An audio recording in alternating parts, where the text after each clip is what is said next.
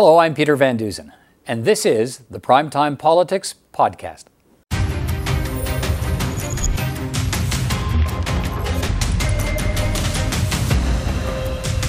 On this edition of Primetime Politics, the Prime Minister defends his Minister of Crown Indigenous Relations amid accusations that she is a racist.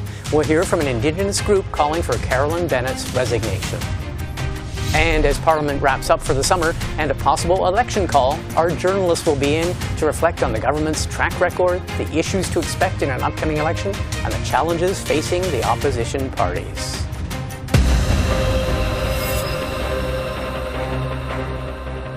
But we start with those calls for Minister Carolyn Bennett to resign. On Thursday, she apologized after sending a text message to former cabinet colleague and Indigenous Independent MP Jody Wilson-Raybould.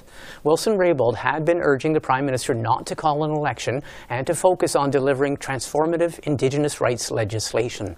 Bennett responded to that tweet with one word, pension implying Wilson-Raybould didn't want an election because it if it happened before October, she wouldn't qualify for a parliamentary pension. Wilson-Raybould called the comment sexist and racist. The Union of BC Indian Chiefs is calling for Minister Bennett to resign. We'll hear from them in a moment. But on Friday, the Prime Minister defended his minister.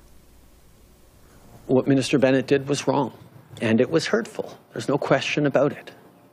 And whatever reasons of uh, interpersonal uh, issues, there's no excuse. And that's why it was right that she apologized.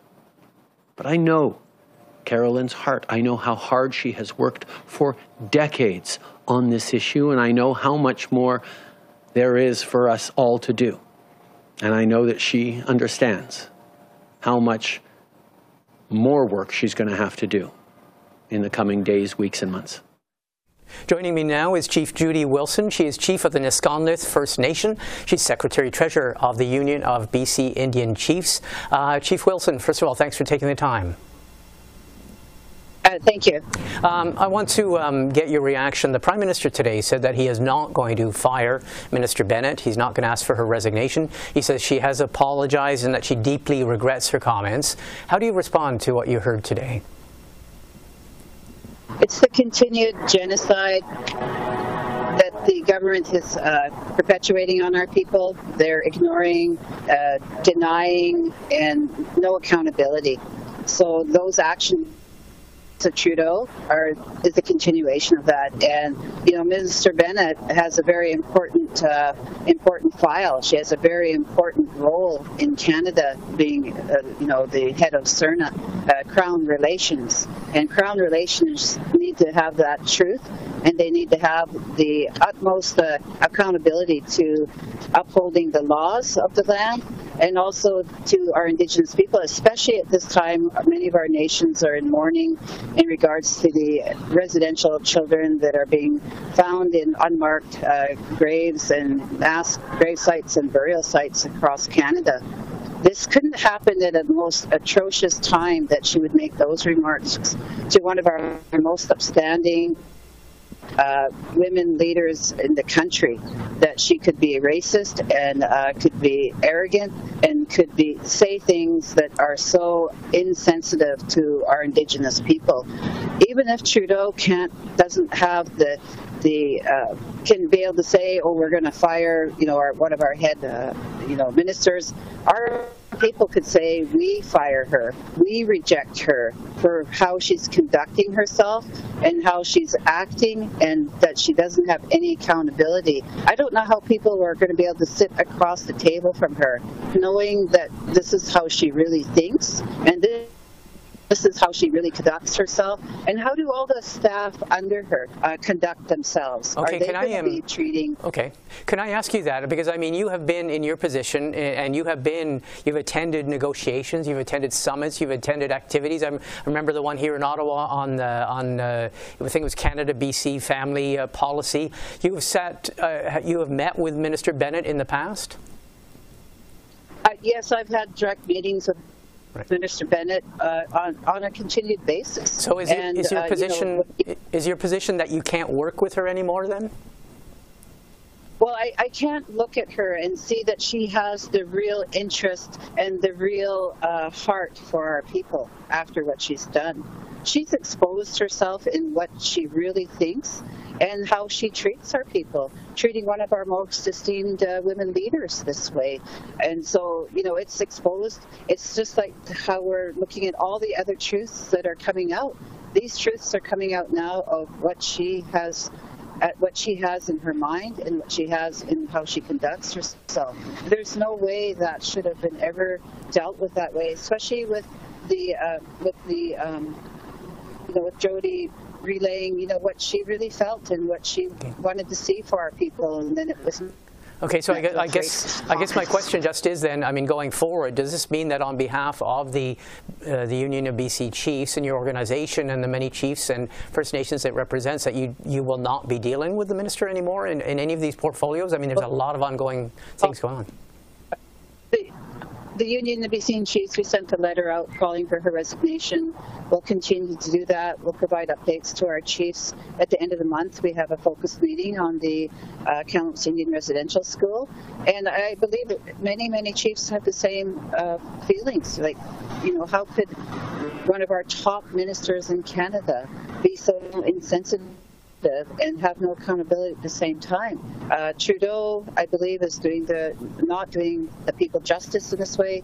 He's not because it wasn't just the comments to to uh, Jody Raybould Wilson. It was about the whole situation that's happening to the residential school, uh, to the survivors, to those children that are still in unmarked burial grounds that need to come home the mass graves and the burial sites. It's about how our Indigenous people are continued to be treated in this genocide, colonialistic pattern that's continuing in his government. Okay, can I ask you about that then, to widen the issue, because we, they're, they're with these discoveries, and we won't even call them discoveries, but with the more, more and more uncovering of these burial sites and more and more evidence and the, and the shock and the anger and the reaction to all of this, the, um, with regards to residential schools, uh, do you feel there is a groundswell, and do you feel that you'll have any action on getting investigations and possibly even criminal charges laid with regards to the events and with regards to what happened in the residential schools because the residential school settlement as you're aware over all those years never included criminal investigations never included criminal responsibility. It included reparations being made and apologies being made. Do you think we're now turning a corner and do you think you'll see any action from the government on that? The children in the unmarked you know mass graves and in the uh, burial sites you know, the truth is coming out now and you know it can't be stopped. So Chief Wilson, I guess the last question though is do you think we are at a turning point and do you think we will see criminal investigations and possible charges? Without a doubt, there needs to be the criminal investigations. There needs to be the legal framework set up here in Canada, and there also needs to be the United Nations oversight because these are mass graves, these are uh, burial sites that are unmarked and there needs to be the correct investigation so that there can be accountability. Where in the world would you find mass graves of children in the thousands that go unaccounted for?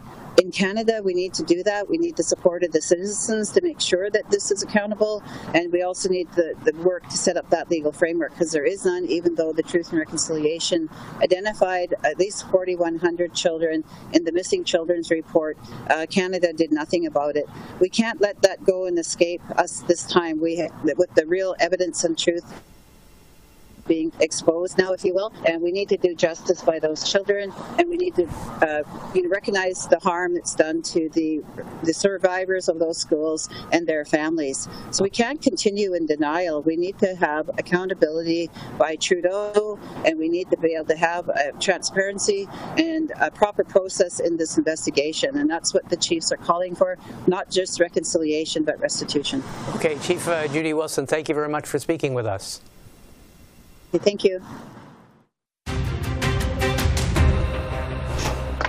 The House of Commons has adjourned for the summer, and it's widely suspected that the Prime Minister may call an election before Parliament returns in September. So, what better time to take stock of what has been achieved and what hasn't, the highs and the lows, and the political landscape as federal politicians gear up for a possible election? To do that, I'm joined by three members of the Parliamentary Press Gallery. Kristy Kirkup is a parliamentary reporter for the Globe and Mail. Kady O'Malley is a regular contributor to, to iPolitics. And Tonda MacCharles is joining us. She's a parliamentary reporter for the Toronto Star. All three of you, thanks for joining us. Thanks for having us. Okay, let's start with, I mean, when I first framed this question about uh, the biggest disappointment or the least performing minister, I don't think any of us would have said or would have thought of Carolyn Bennett. And yet today, here we are, and we're hearing for calls for her resignation. I want to hear what you make of it, and how does it relate to who you think has been the government's least successful minister. Let's start with you, Kristy. Yeah, I think that um, I'm actually quite surprised, given the fact that Carolyn Bennett is a veteran politician, the fact that she essentially walked into this controversy and decided uh, that she was going to text Jody Wilson-Raybould. Jody Wilson-Raybould told me yesterday that she actually hasn't heard uh, by text message anyway from Carolyn Bennett since December of 2018, and then she reached out in this way and and asked uh, again about uh, her her pension, and of course Jody Wilson-Raybould uh, immediately said that that this was racist and completely unacceptable. So, um, you know, again, Carolyn Bennett is a very experienced minister, uh, has worked very hard on the Indigenous Affairs file. I've covered her on it for several years. And uh, the fact that she walked into this controversy again, I, I thought it was out of character her, character for her, mm-hmm. frankly, um, just because she um, has been around a long time. I'm not surprised, though, that the Prime Minister is standing by her uh, because, again, uh, she has worked uh, very closely with a number of communities on this uh, particular file with respect to Crown Indigenous relations. And at this moment in the country, I don't think uh, the Prime Minister is looking to usher his Indigenous Affairs uh, or Crown Indigenous mm-hmm. Relations Minister aside. So, how does that relate then to who you would cho- choose as being the, the most disappointing or the least performing minister?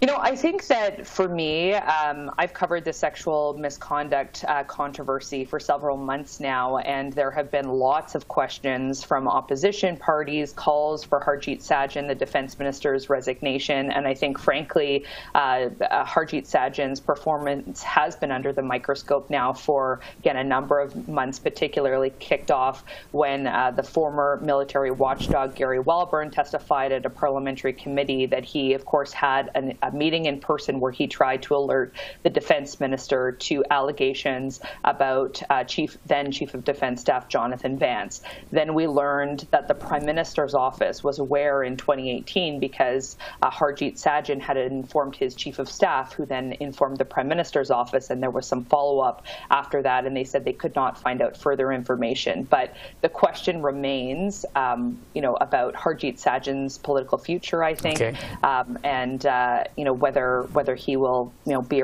reelected um, in in this forthcoming election. Okay, uh, Kady, who would you who strikes you as being particularly ineffective or a liability in terms of ministers? Well, despite a, uh, a last-ditch effort by Carolyn Bennett to capture that title, I will still have to give it to Canadian Heritage Minister uh, Steven Guilbeault, simply because the big file he had in the last sitting, which was the broadcasting overhaul, he managed to mangle in so many different ways. Not only did it turn out to be a far more controversial piece of legislation than I think anyone expected, because of the last-minute change to remove social media, uh, to mo- remove what had been a blanket exception for social media, but he really, when he was criticized, when concerns were raised, he kind of picked a fight over it and then started to, you know, go after people who were criticizing them and really taking the an aggressive approach, which I don't think helped him at all. So I found that his inability to sell the bill and his inability to explain why they made that change probably okay. gave the government much more of a headache in the last you know two months or so of parliament than would otherwise have been the case. Okay, Tonda, your nomination for uh, most problematic or least uh, well performing minister. Well, look, I, I went with uh, Harjit Sajjan too. I mean, Harjit Sajjan is the worst performer by a long shot in this government. It has consistently been so um, over certainly the course of this mandate. Um, and I would argue, actually, he, there are things that he needs to answer for in the last man, mandate too. Um, I think that he is the opposition's exhibit number one for failing to uh, handle the sexual assault issue in the military. And I think that, um, you know, frankly, uh, he's he's he's sort of encapsulates everything there is around all those criticisms you hear about this government being better at words, not action, at um, not being uh, great at actually implementing its promises. And it has promised for a long time to deal with that issue. And in the six years they've been in power since they had recommendations on exactly how to deal with it, they did not. Okay, I want to flip the coin, uh, or see the other side of the coin, and ask who you think was the government's best performing uh, and most reliable minister. Uh. Uh, I chose uh, Chrystia Freeland, of course, the finance minister and the deputy prime minister. Perhaps um, you know that that's an easy choice, but I think that Chrystia Freeland is, of course, um, really relied on in the Trudeau cabinet. And the situation that we're seeing right now is not just a public health emergency; it is a financial crisis, and we will be feeling the economic impacts of COVID-19 for many, many years to come. So I think that uh, Trudeau has leaned on uh, Chrystia Freeland to a great extent um, before the pandemic, and of course he has leaned on her through throughout this pandemic in the way of again government supports and ensuring um, that they have a, a, plan in mind with respect to where they want to go on on the economy. So that's why she's uh, my nomination for this category. Okay, definitely very high profile. Um, Kady, who would you nominate for most effective minister? I would actually go for Public Services Minister Anita Anand, who is a relatively new addition to the Trudeau cabinet. She just joined in in the last election. She wasn't around before that. And she had what turned out to be an incredibly difficult file because she was sort of the point person in terms of putting all those vaccine contracts together and ensuring that Canada would have the supply.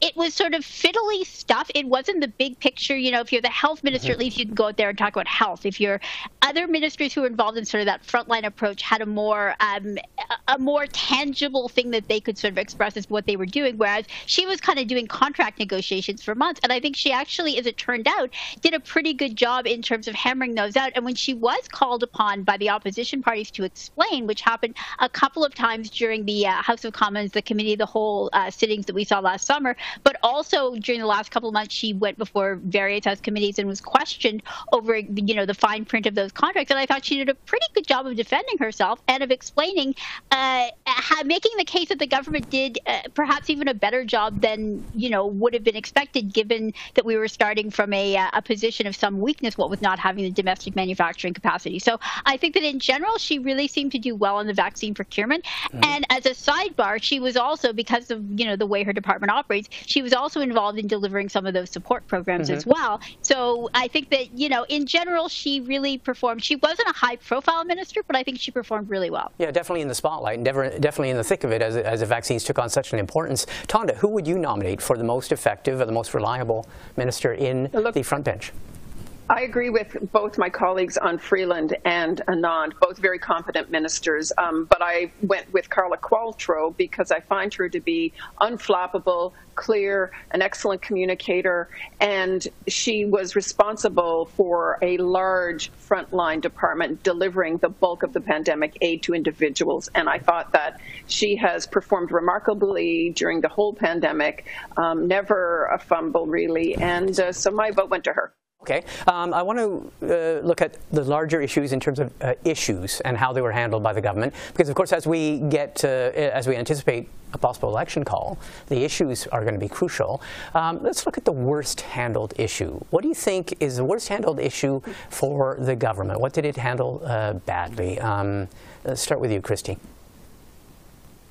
Yeah, I would say that the sexual misconduct issue has um, definitely dogged the government for a number of months now. And frankly, again, to Tonda's point about the fact that there were recommendations, this was from Marie Deschamps, a former Supreme Court justice, who put forward, um, you know, the, the fact that uh, there was a, an issue of sexual misconduct in the military uh, some six years ago now in 2015. And yet this became a huge crisis for the government. There have been a number of survivors survivors coming forward with their stories. We've seen high ranking military leaders, um, you know, facing investigations or even having to leave uh, their positions. And I think as far as the government is concerned, um, you know, they have really not been able to explain why it is that they're now, for example, having another Supreme Court Justice, Louise Arbour, um, trying to, to look at the notion of setting up an independent mechanism for survivors to come forward with allegations of sexual misconduct. Mm-hmm. Again, they have been in government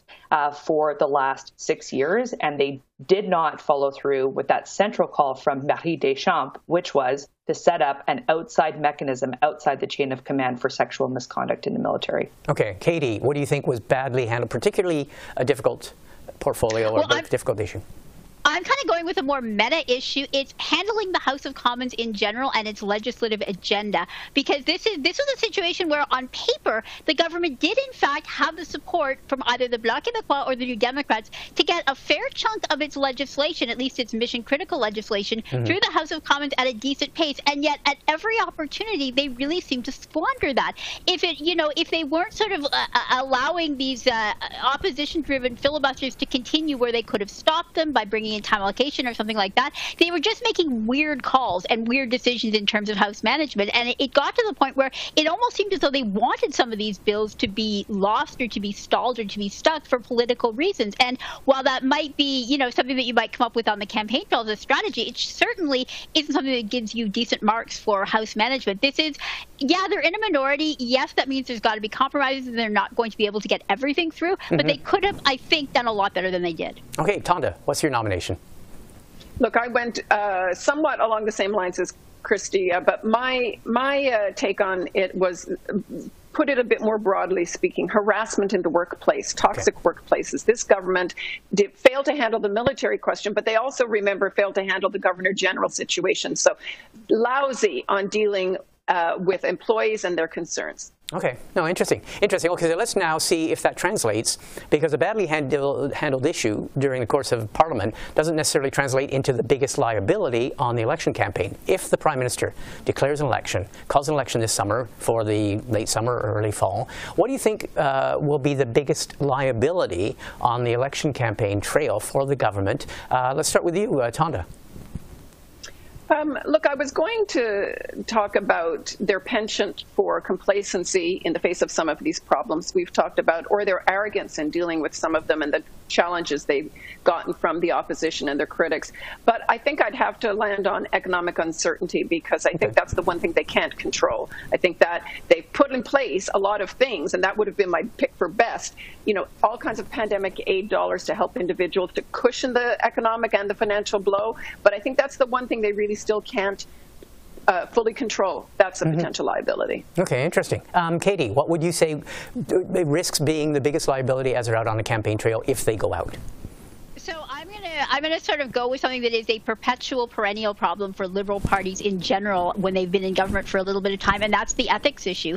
Uh, there's enough. It becomes a cumulative issue. Yeah, you've got things like the We Charity controversy, which consumed sort of you know months and months of time, but then kind of fell out of the headlines.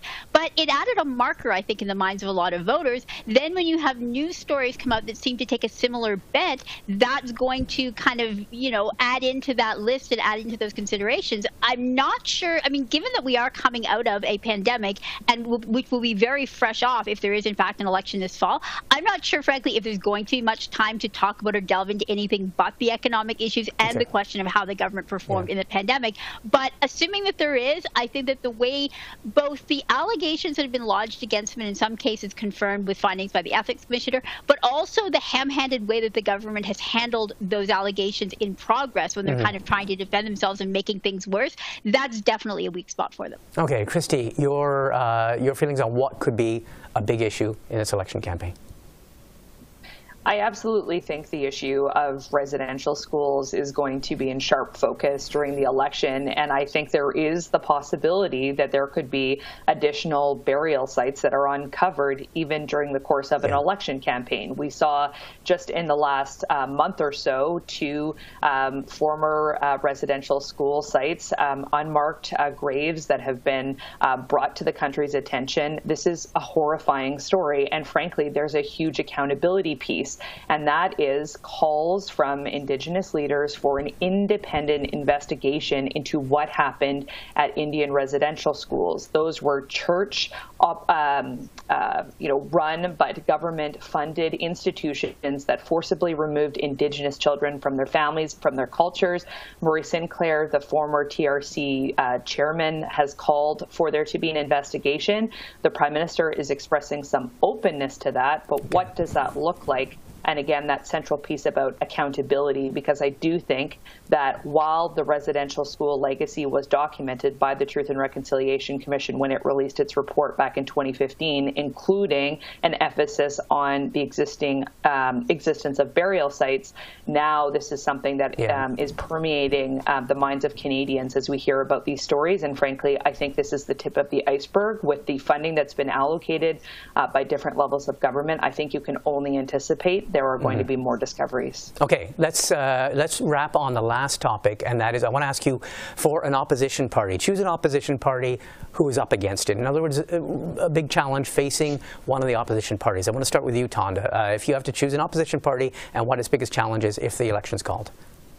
Yeah, I think uh, I'm going to say the Conservative Party and its biggest challenge is Erin O'Toole's invisibility, near invisibility to Canadians. I feel that since he's been elected leader of the party, he has failed to have a constructive impact on many national issues. I think he, within his own party, faces huge challenges. He hasn't united it yet. His signature uh, carbon pricing policy was seen by his base as a reversal, and it's not guaranteed to win him votes in urban Canada, where he might hope to grow the party. And so overall, you know, I think he's aligned himself with unpopular uh, provincial premiers who've seen their popularity decline, and I think he's got a huge hill to climb in this election. Okay, we're going to go to you, uh, Kristy. What uh, what party are you looking for, and what a party that's really up against a big challenge if the election's called?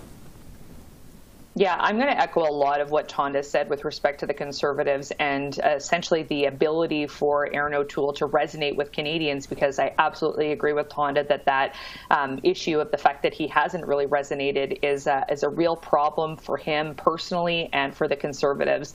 And of course, in the last election in 2019, under a different leader, um, under Andrew Scheer, the Conservatives had a very uh, disappointing showing. They were hoping um, that they would be able to form government. That didn't happen. And yet, some two years later, with a new leader, uh, the Conservatives are still fighting to try and turn things around and uh, to try and get out of opposition and to be competitive in the way of trying to mm-hmm. form government. And I think, frankly, the Liberals are hoping that Erin O'Toole continues not to resonate so they can look at forming a majority um, should they head back to the polls, uh, whether it's this summer or, or into the fall. Okay, Kady, uh, last word to you. What are you looking for? Uh, what's inter- interesting to you?